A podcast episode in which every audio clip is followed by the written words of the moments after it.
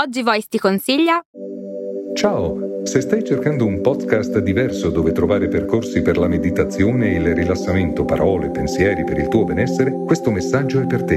Il nostro podcast si chiama Meditazione guidata e rilassamento. Ci trovi su tutte le piattaforme di podcast. Ti aspettiamo.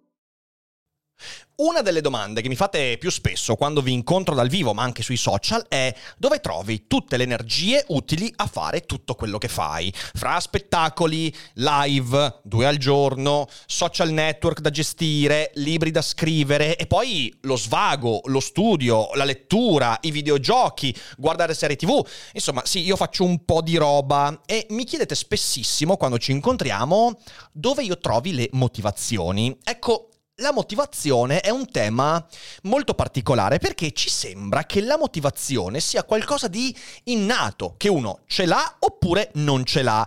In realtà però non è così, ci si allena e ci si abitua ad avere un atteggiamento utile affinché la motivazione trovi il suo giusto posto e ci spinga a fare tante cose, ovviamente organizzandosi nel fare quelle cose. L'importante è che bisogna creare le condizioni affinché la motivazione faccia frutto e senza quelle condizioni in realtà rischiamo di sprecare un sacco di energie.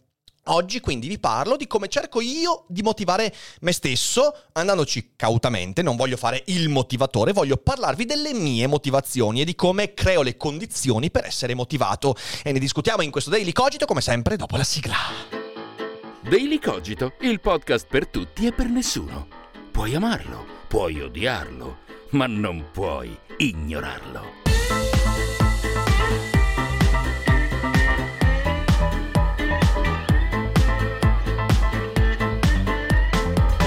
sono appena tornato da tre giorni in giro per l'Italia. Ho fatto Firenze, Napoli, ho fatto 1500 km di, di, treno in poche ore e diciamo che sono un po' cotto, ma è bello essere tornati ai Cogito Studios. E oggi, dopo sette ore di treno, e poi che mi sono trovato bloccato nel traffico di Schio, quindi con Trenitalia è andato tutto bene.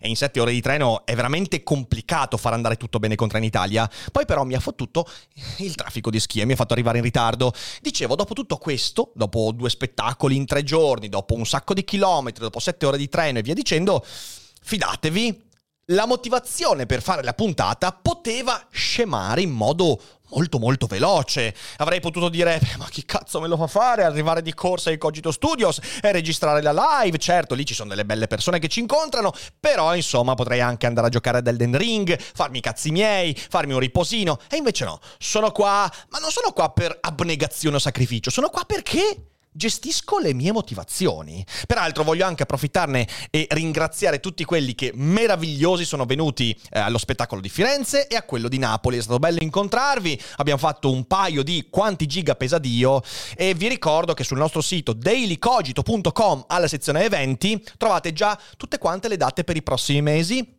ci saranno Mestre, Verona, Torino, eh, torno a Milano, tornerò a Roma, insomma tanta roba bella, quindi dateci un'occhiata e non perdete l'occasione di incontrarci per spettacoli, presentazioni ed eventi. E però dicevamo le motivazioni. Anche dal vivo mi chiedete, e ieri sera a Napoli due di voi mi hanno chiesto, Maric, io mi trovo a voler fare un sacco di roba, ma non trovo le motivazioni, non trovo il modo, non trovo l'organizzazione. Allora, prima di tutto vi consiglio di recuperare la cogitata che ho fatto qualche settimana fa con Alessandro De Concini, in cui abbiamo parlato eh, di organizzare, cioè della differenza fra l'entusiasmo degli inizi e poi l'organizzazione di quando magari l'entusiasmo viene meno. Lì abbiamo parlato molto di eh, programmazione, di rispetto del calendario, di disciplina ed è molto importante vedere questa puntata un po' come eh, una gemella di quella puntata. Ok, quindi guardatela se non l'avete già vista. Però poi tocca andare a guardare che cos'è la motivazione. Perché appunto dopo questi giorni, dopo tutta questa roba, eh, io in treno per esempio oggi avrei Avrei potuto dire, boh, gioco a This War of Mine, gioco a qualcos'altro al computer, invece ho gestito i social, eh, mi sono programmato gli eventi dal vivo dei prossimi mesi, ho fatto il montaggio del reel che è uscito poche ore fa e tutte queste cose qua, sai, bisogna trovarla quell'energia, quella motivazione. E mi rendo conto che spesso noi facciamo confusione quando cerchiamo di gestire quella motivazione, così cerco di ragionarci un po' sopra e magari darvi qualche spunto che poi magari non è utile per voi, ma sono spunti che potrebbero essere essere sperimentati per trovare la propria dimensione eh, in questo senso. Prima di lanciarci però in questa disquisizione vorrei anche dire che la motivazione è nulla senza una buona struttura, senza l'occasione. E allora uno potrebbe dire, io ho bisogno di imparare una lingua straniera, mm, per esempio l'inglese, ho la motivazione per farlo, devo lavorare, devo migliorarmi, devo eh, semplicemente fare qualcosa per capire meglio questa lingua così importante, però non ho l'occasione, non ho la struttura. E allora ecco lo sponsor di questa puntata. Cambly, Cambly ormai è sponsor storico di Daily Cogito, lo portiamo dietro da un po' di tempo con grande soddisfazione di Cambly, nostra e anche vostra, perché molto spesso spesso ricevo degli ottimi feedback su come questa applicazione ti permette nel modo migliore possibile di migliorare il tuo inglese. Per Embly, direttamente dallo smartphone o anche da desktop ti permette di avere delle video call one to one, quindi faccia a faccia, con insegnanti in madrelingua inglese, provenienti da ogni campo del sapere. Volete parlare con un esperto di chimica che parla in inglese oppure con un regista cinematografico? Potete trovarlo, con un filosofo, con un insegnante di letteratura, con un ingegnere, con un architetto, eh, qualunque sia il campo del sapere che devi approfondire anche per imparare l'inglese molto più tecnico, beh, avrai l'insegnante adeguato, proveniente anche da ogni regione anglofona, canadese, australiano, britannico, statunitense, quindi per ogni gusto, ogni sensibilità e ogni obiettivo. Cambly è l'occasione perfetta per prendere quella motivazione, voglio imparare l'inglese e darle una struttura, perché questa applicazione ti fa fare la cosa che devi fare quando eh, devi studiare una lingua, cioè ti fa parlare in quella lingua e non ti dà scappatoie. Con Cambly non puoi dire non mi viene in mente quella parola, te la dico in italiano. No, l'insegnante non ti permetterà di fare questo ed è la cosa migliore perché dovrai ingegnarti per spiegarti. E poi Cambly ti permette anche di rivedere e riascoltare le tue video lezioni, quindi potrai migliorarti, accorgerti degli errori e avere un sacco di indizi su come migliorare la volta successiva. E la motivazione è proprio quella, migliorarsi di giorno in giorno.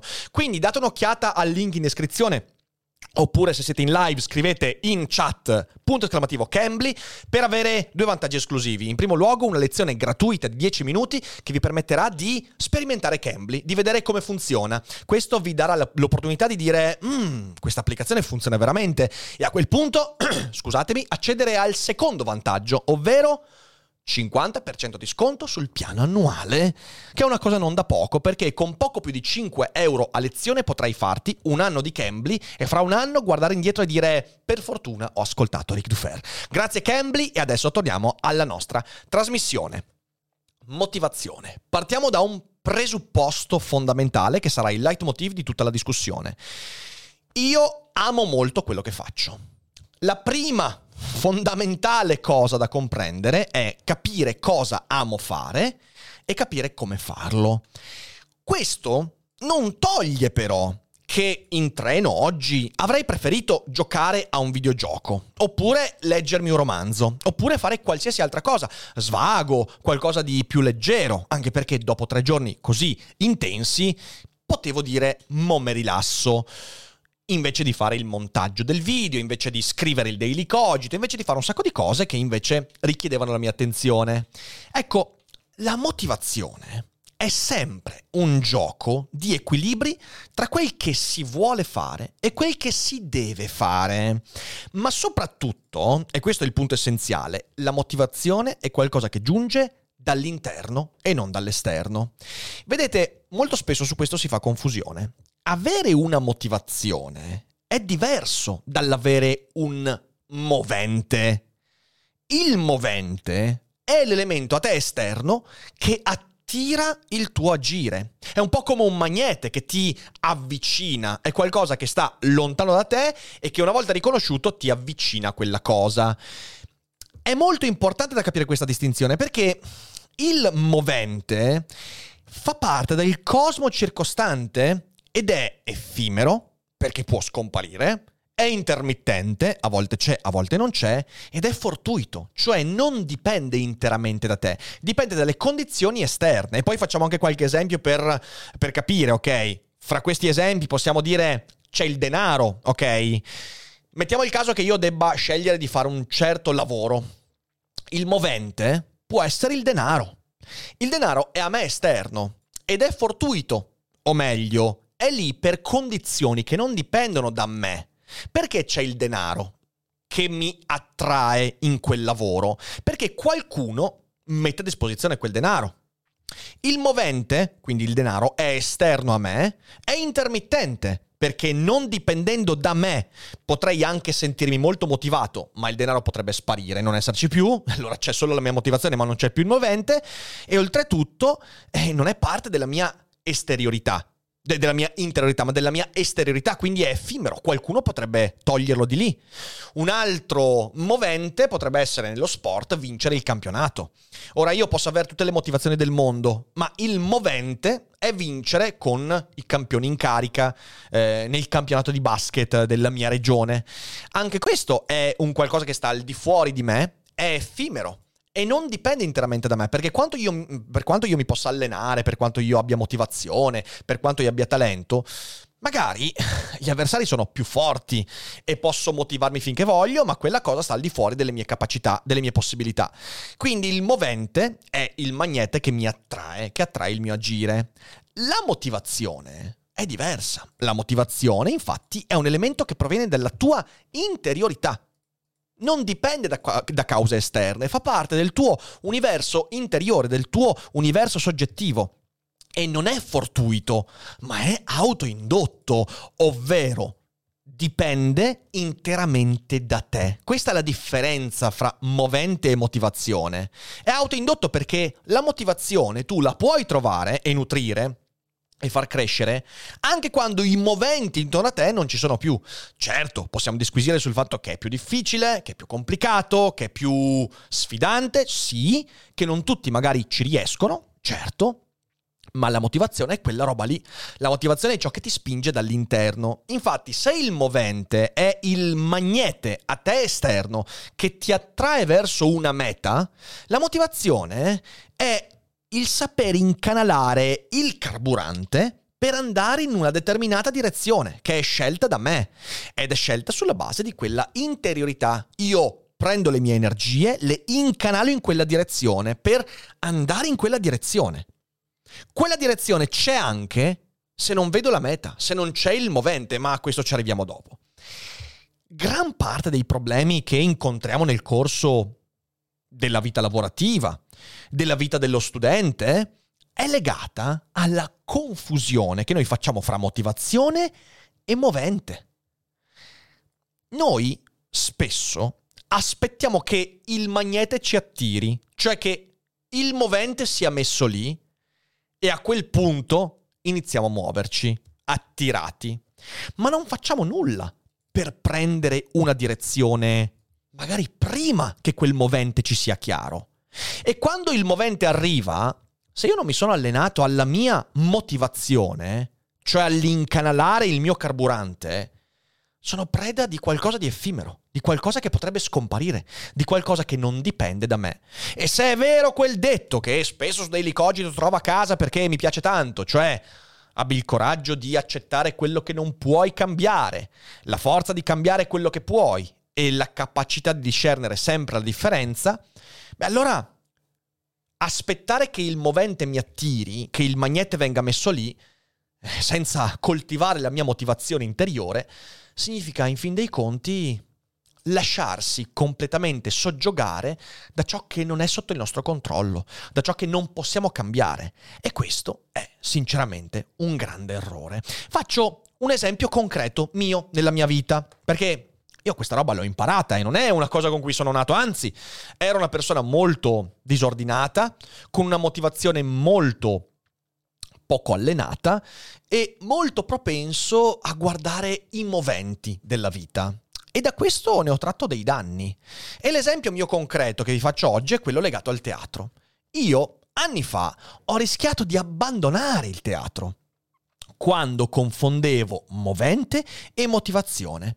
Infatti, quando io ho cominciato il mio percorso teatrale, eh, vi parlo non dell'inizio inizio, quando studiavo e quando ho trovato i primi maestri, ma quando poi mi sono trovato all'università con i primi spettacoli, i primi progetti, io ricordo che ero molto legato all'idea che dal teatro mi sarebbe giunto uno stipendio, un guadagno, un qualcosa di concreto e spendevo molte energie con in testa l'idea che quella cosa io dovessi monetizzarla il prima possibile. Ovviamente non ce l'ho fatta, non ce l'ho fatta perché in realtà riuscire a monetizzare seriamente il teatro è una cosa che richiede un sacco di tempo, un sacco di fatica e non a tutti riesce, ok? Tantissimi non ci mettono, non, non riescono a farlo neanche in una vita. E questa cosa mi ha demotivato molto.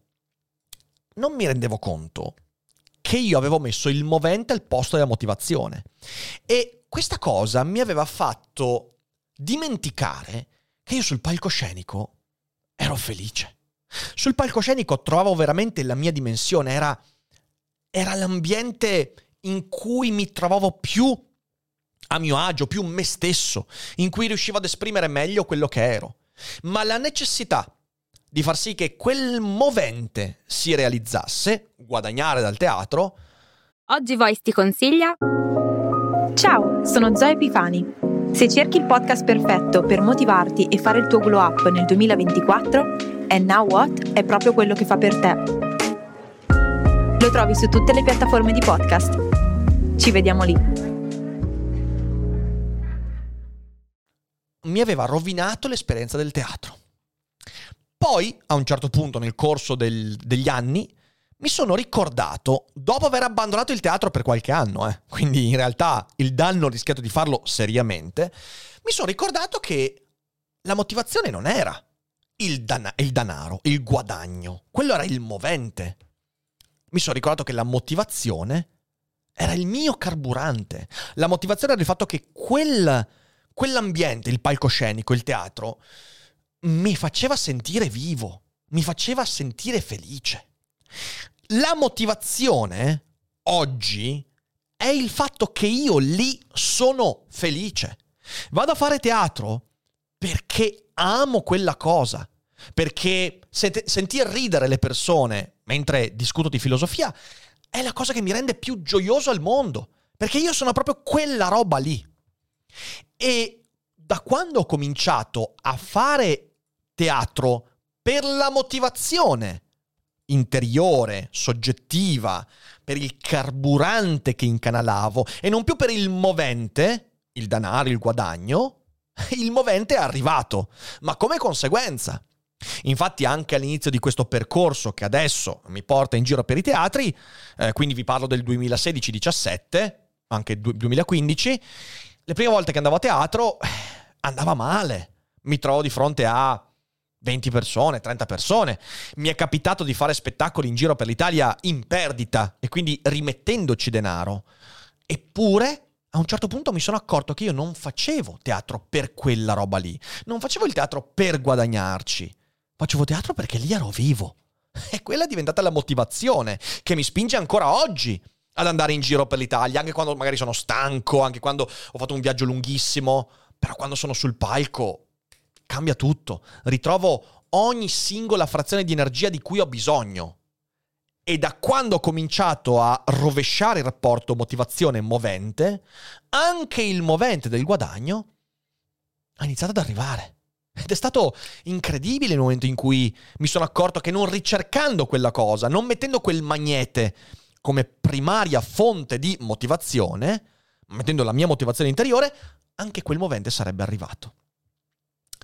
Nel tempo io mi sono accorto che senza il movente si riesce comunque a costruire qualcosa di buono. Anche quando non ho la meta finale, anche quando non, è, non ho la condizione a me esterna, se io ho una buona motivazione, costruisco comunque qualcosa di buono. Ma senza motivazione posso avere tutti i moventi del mondo, posso avere tutti intorno a me che mi spingono, mi danno incentivi, posso avere il denaro, posso avere tutto intorno a me ma sarà sempre un percorso povero.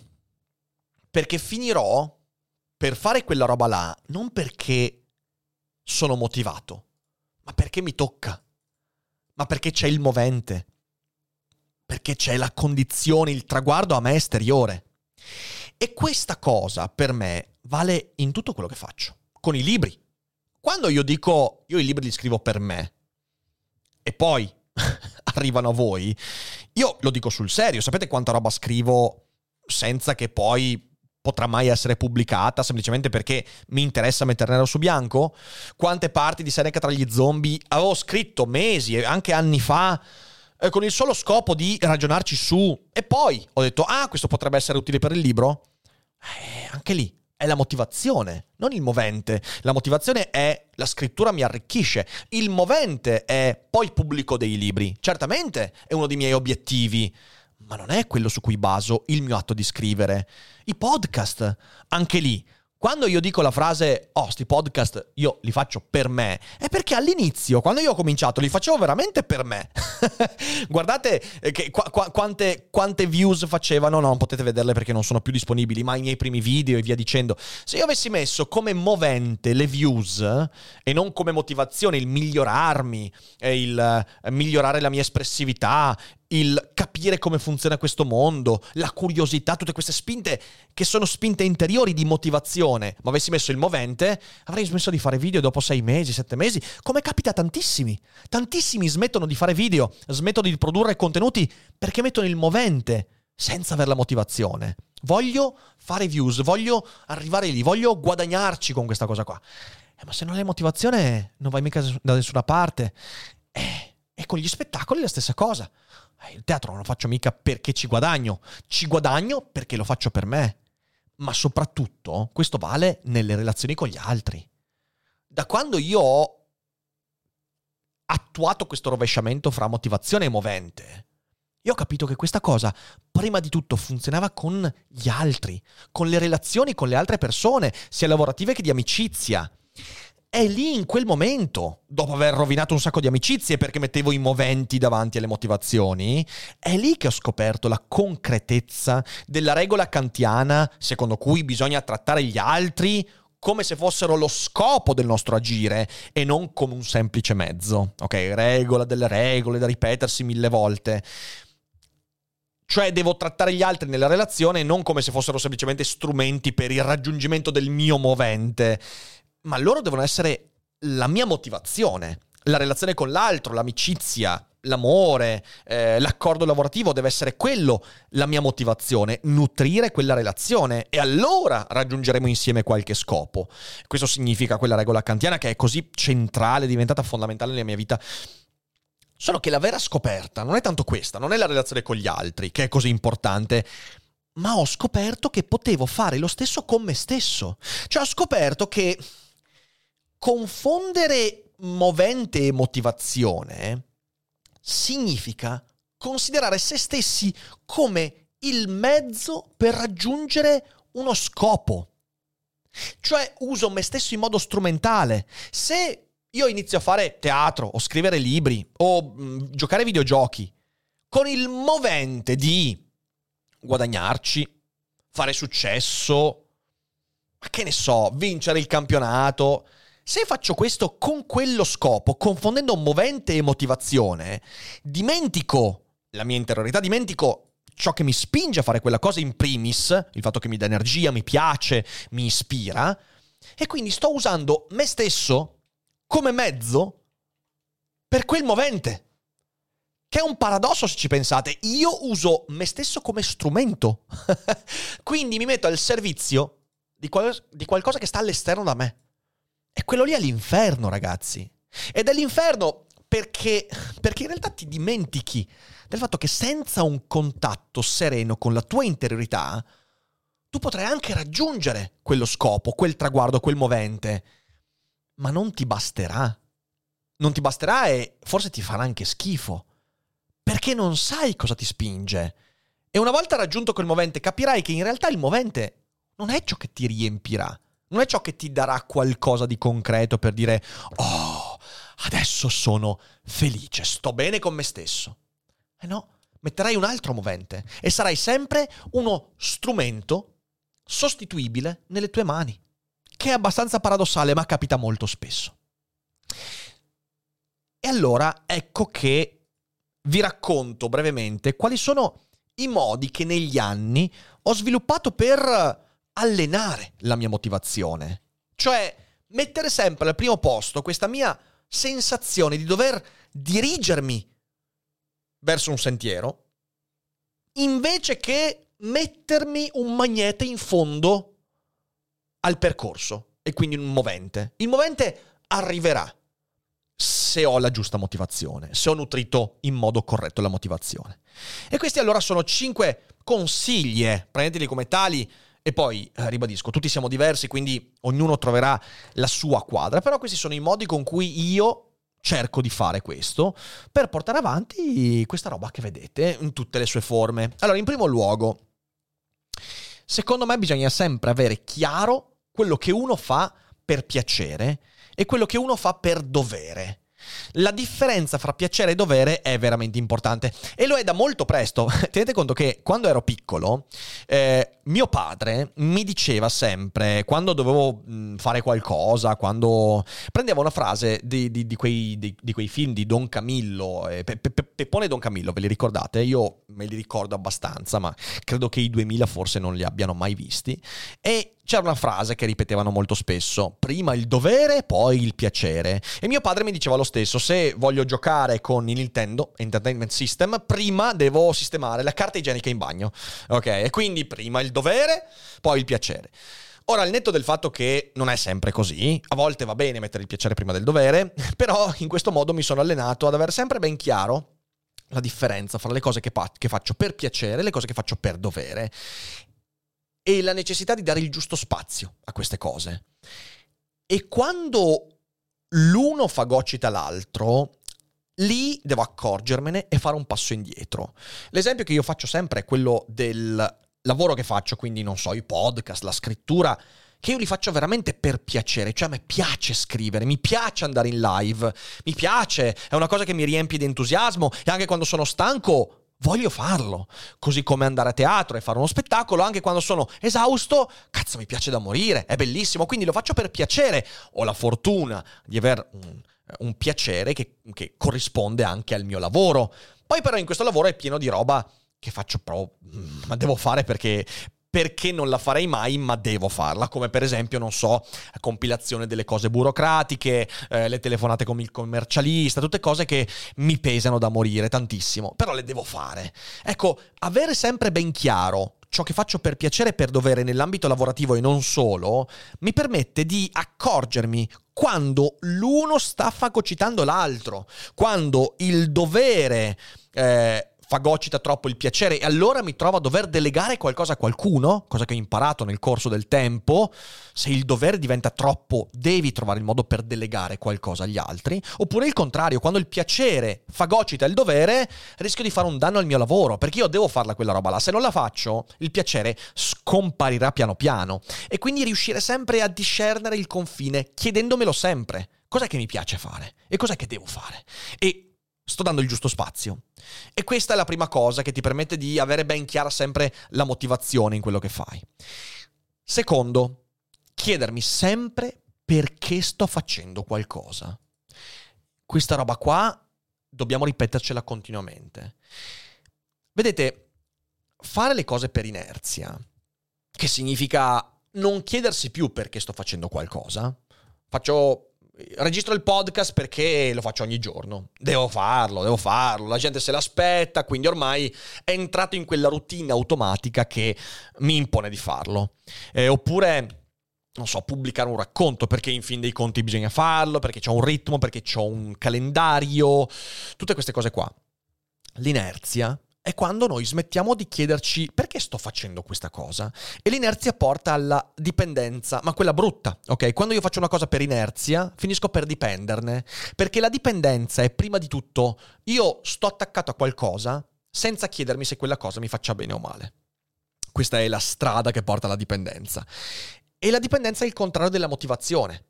Più siamo dipendenti da cose, meno riusciamo a nutrire la nostra motivazione.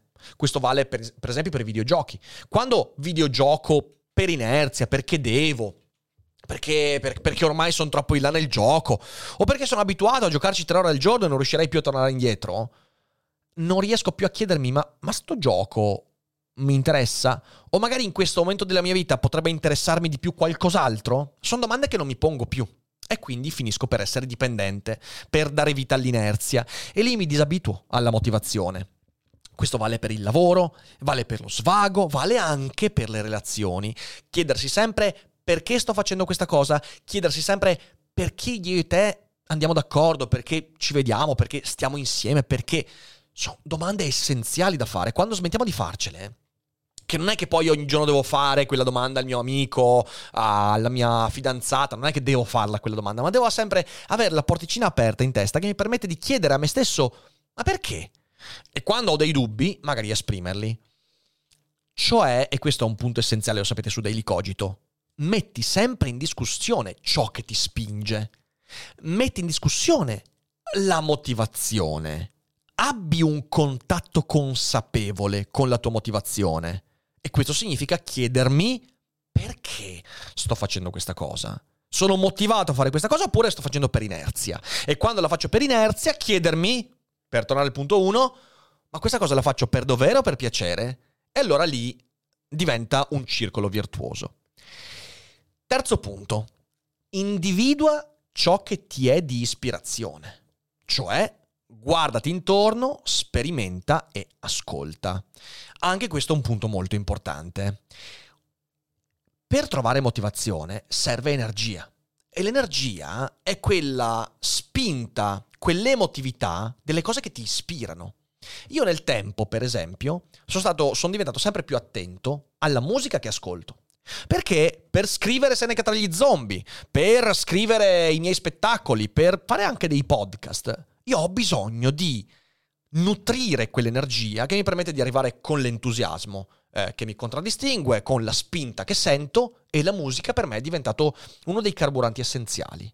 E quindi mi sono fatto letteralmente delle playlist di musica che mi ispira. Non solo, tante di quelle musiche non le ascolto solo, ho imparato anche a suonarle, perché anche suonarle mi ispira molto. E quindi è diventato questa sorta di interscambio, perché la motivazione non è una roba che dici, ah, ce l'ho, basta, a posto. No, hai bisogno di ispirazione. Quando trovi ciò che ti ispira, che spesso può essere qualcosa di artistico, può essere appunto una musica, può essere un libro, può essere, può essere la poesia, può essere t- tante cose, anche una persona può essere di ispirazione, perseverare in quella cosa, cioè coltivarla, eh, crearsi un'abitudine e averla sempre sotto mano perché a volte ne hai bisogno. Sapete, ci sono dei momenti in cui, non so, devo mettermi a scrivere qualcosa, però ho dormito di merda, oppure mm, ho fatto una litigata il giorno prima, oppure... E quindi c'ho un po', c'ho un po quella, quella bassa di energie.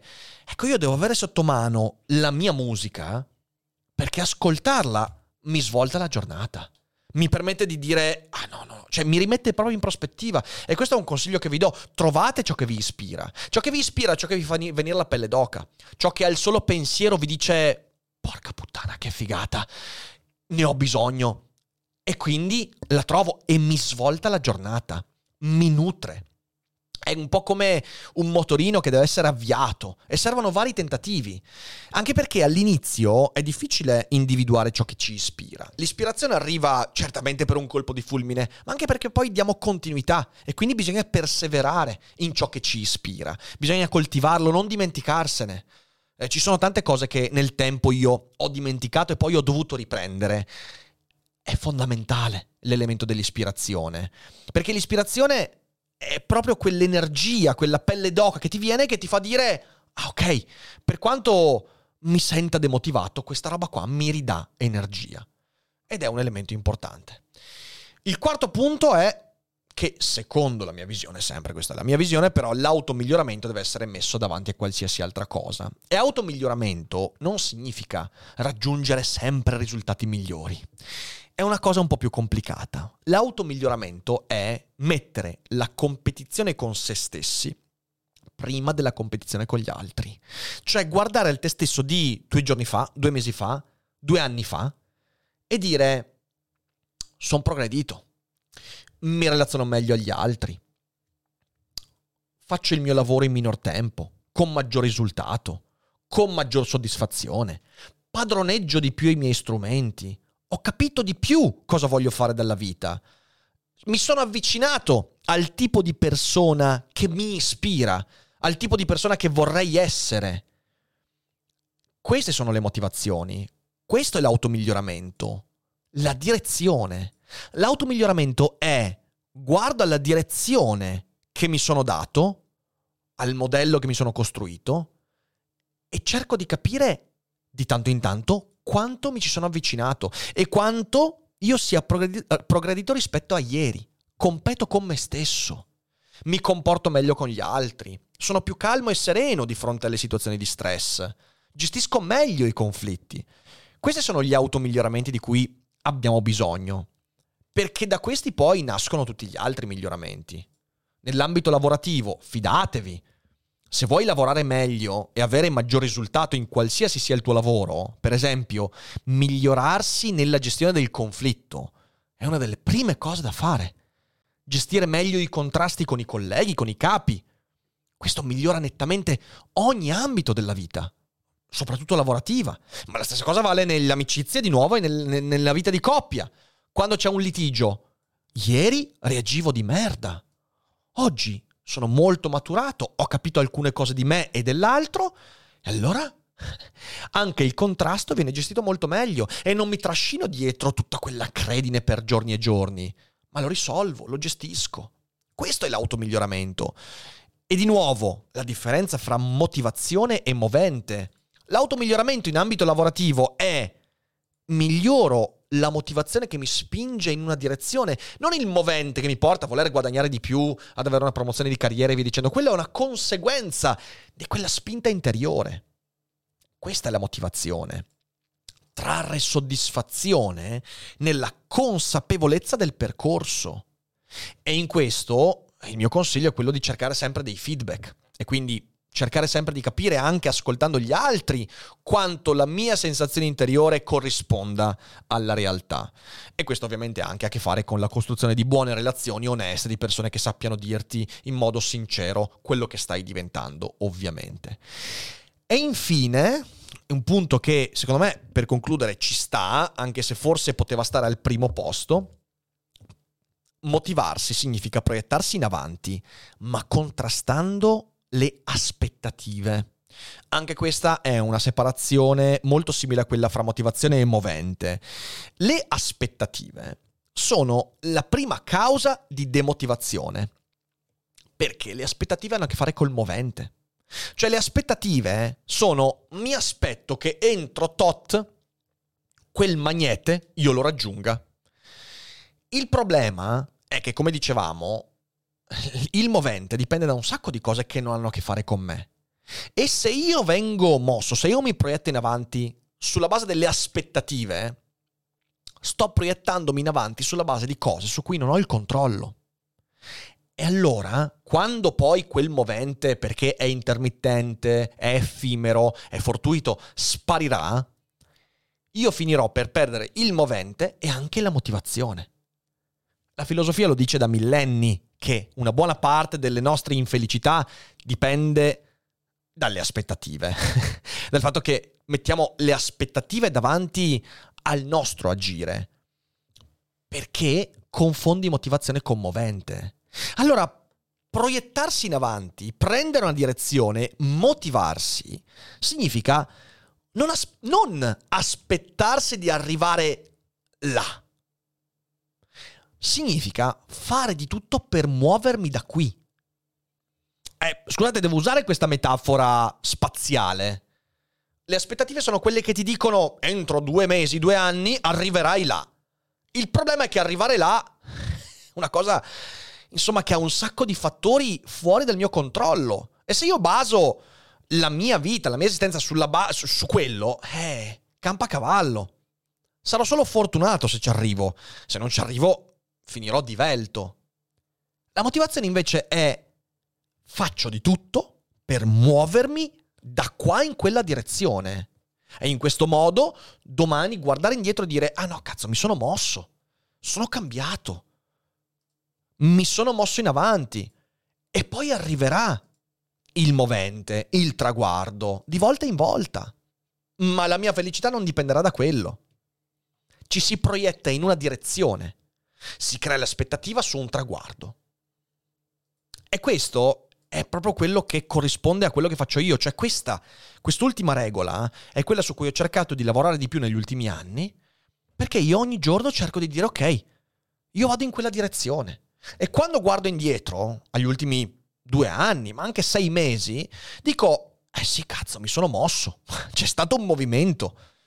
Ed è un movimento che ho fatto intenzionalmente, l'ho fatto consapevole, l'ho fatto non con l'obiettivo di arrivare a guadagnare un milione di euro, con la filosofia poi come cazzo si fa, eh, oppure arrivare a fare... Non è quello. Il punto è che mi sono mosso in una direzione, mi sto muovendo in una direzione e riconosco il percorso e ne sono molto orgoglioso. Questo è ciò che mi motiva. Accanto a questo, tutte le piccole cose. Incontrare voi agli spettacoli mi dà energia per le motivazioni, leggere la chat, trovare le recensioni al libro, tutte queste cose sono un po' motivazioni, un po' moventi, ma quando sono moventi sono la conseguenza del fatto che ho gestito le motivazioni. Allora ecco, in questo frame mentale che secondo me bisogna cercare di motivarsi. Ma prima di tutto questo, la motivazione è un atto intenzionale in avanti, uno slancio che viene dall'interno verso una direzione, un muoversi. Altrimenti, se basiamo tutto sui moventi, staremo fermi, osservando l'orizzonte, dicendo quanto è bello il mio movente e non ci saremo mai mossi di un solo metro. E questo credo che sia una cosa indesiderabile.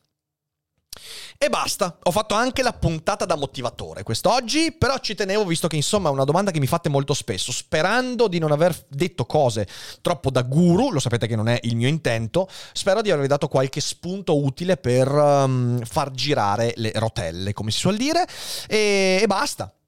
E basta, io spero che questa puntata sia utile. Ehm, sotto in descrizione trovate come sempre tanti link utili, fra cui gli eventi prossimi, il nuovo libro, i link dove seguire, il canale Telegram. Vi ricordo che mercoledì 18 ricomincia anche feed alle 12, lo facciamo da lunedì al venerdì alle 12 e anche lì non so dove cazzo ci porta, però ci muoviamo in avanti con Feed, ok? È una rubrica molto bella che eh, va in live su Twitch alle 12 e poi esce anche il giorno dopo su tutte le piattaforme di podcast e quindi dateci un'occhiata mi raccomando.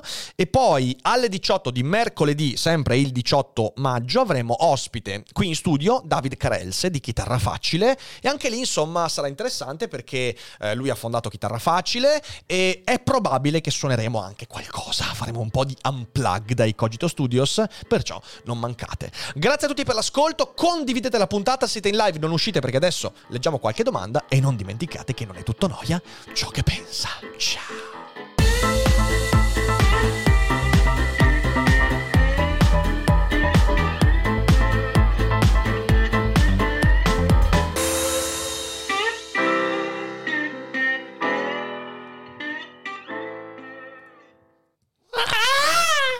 Molto bene.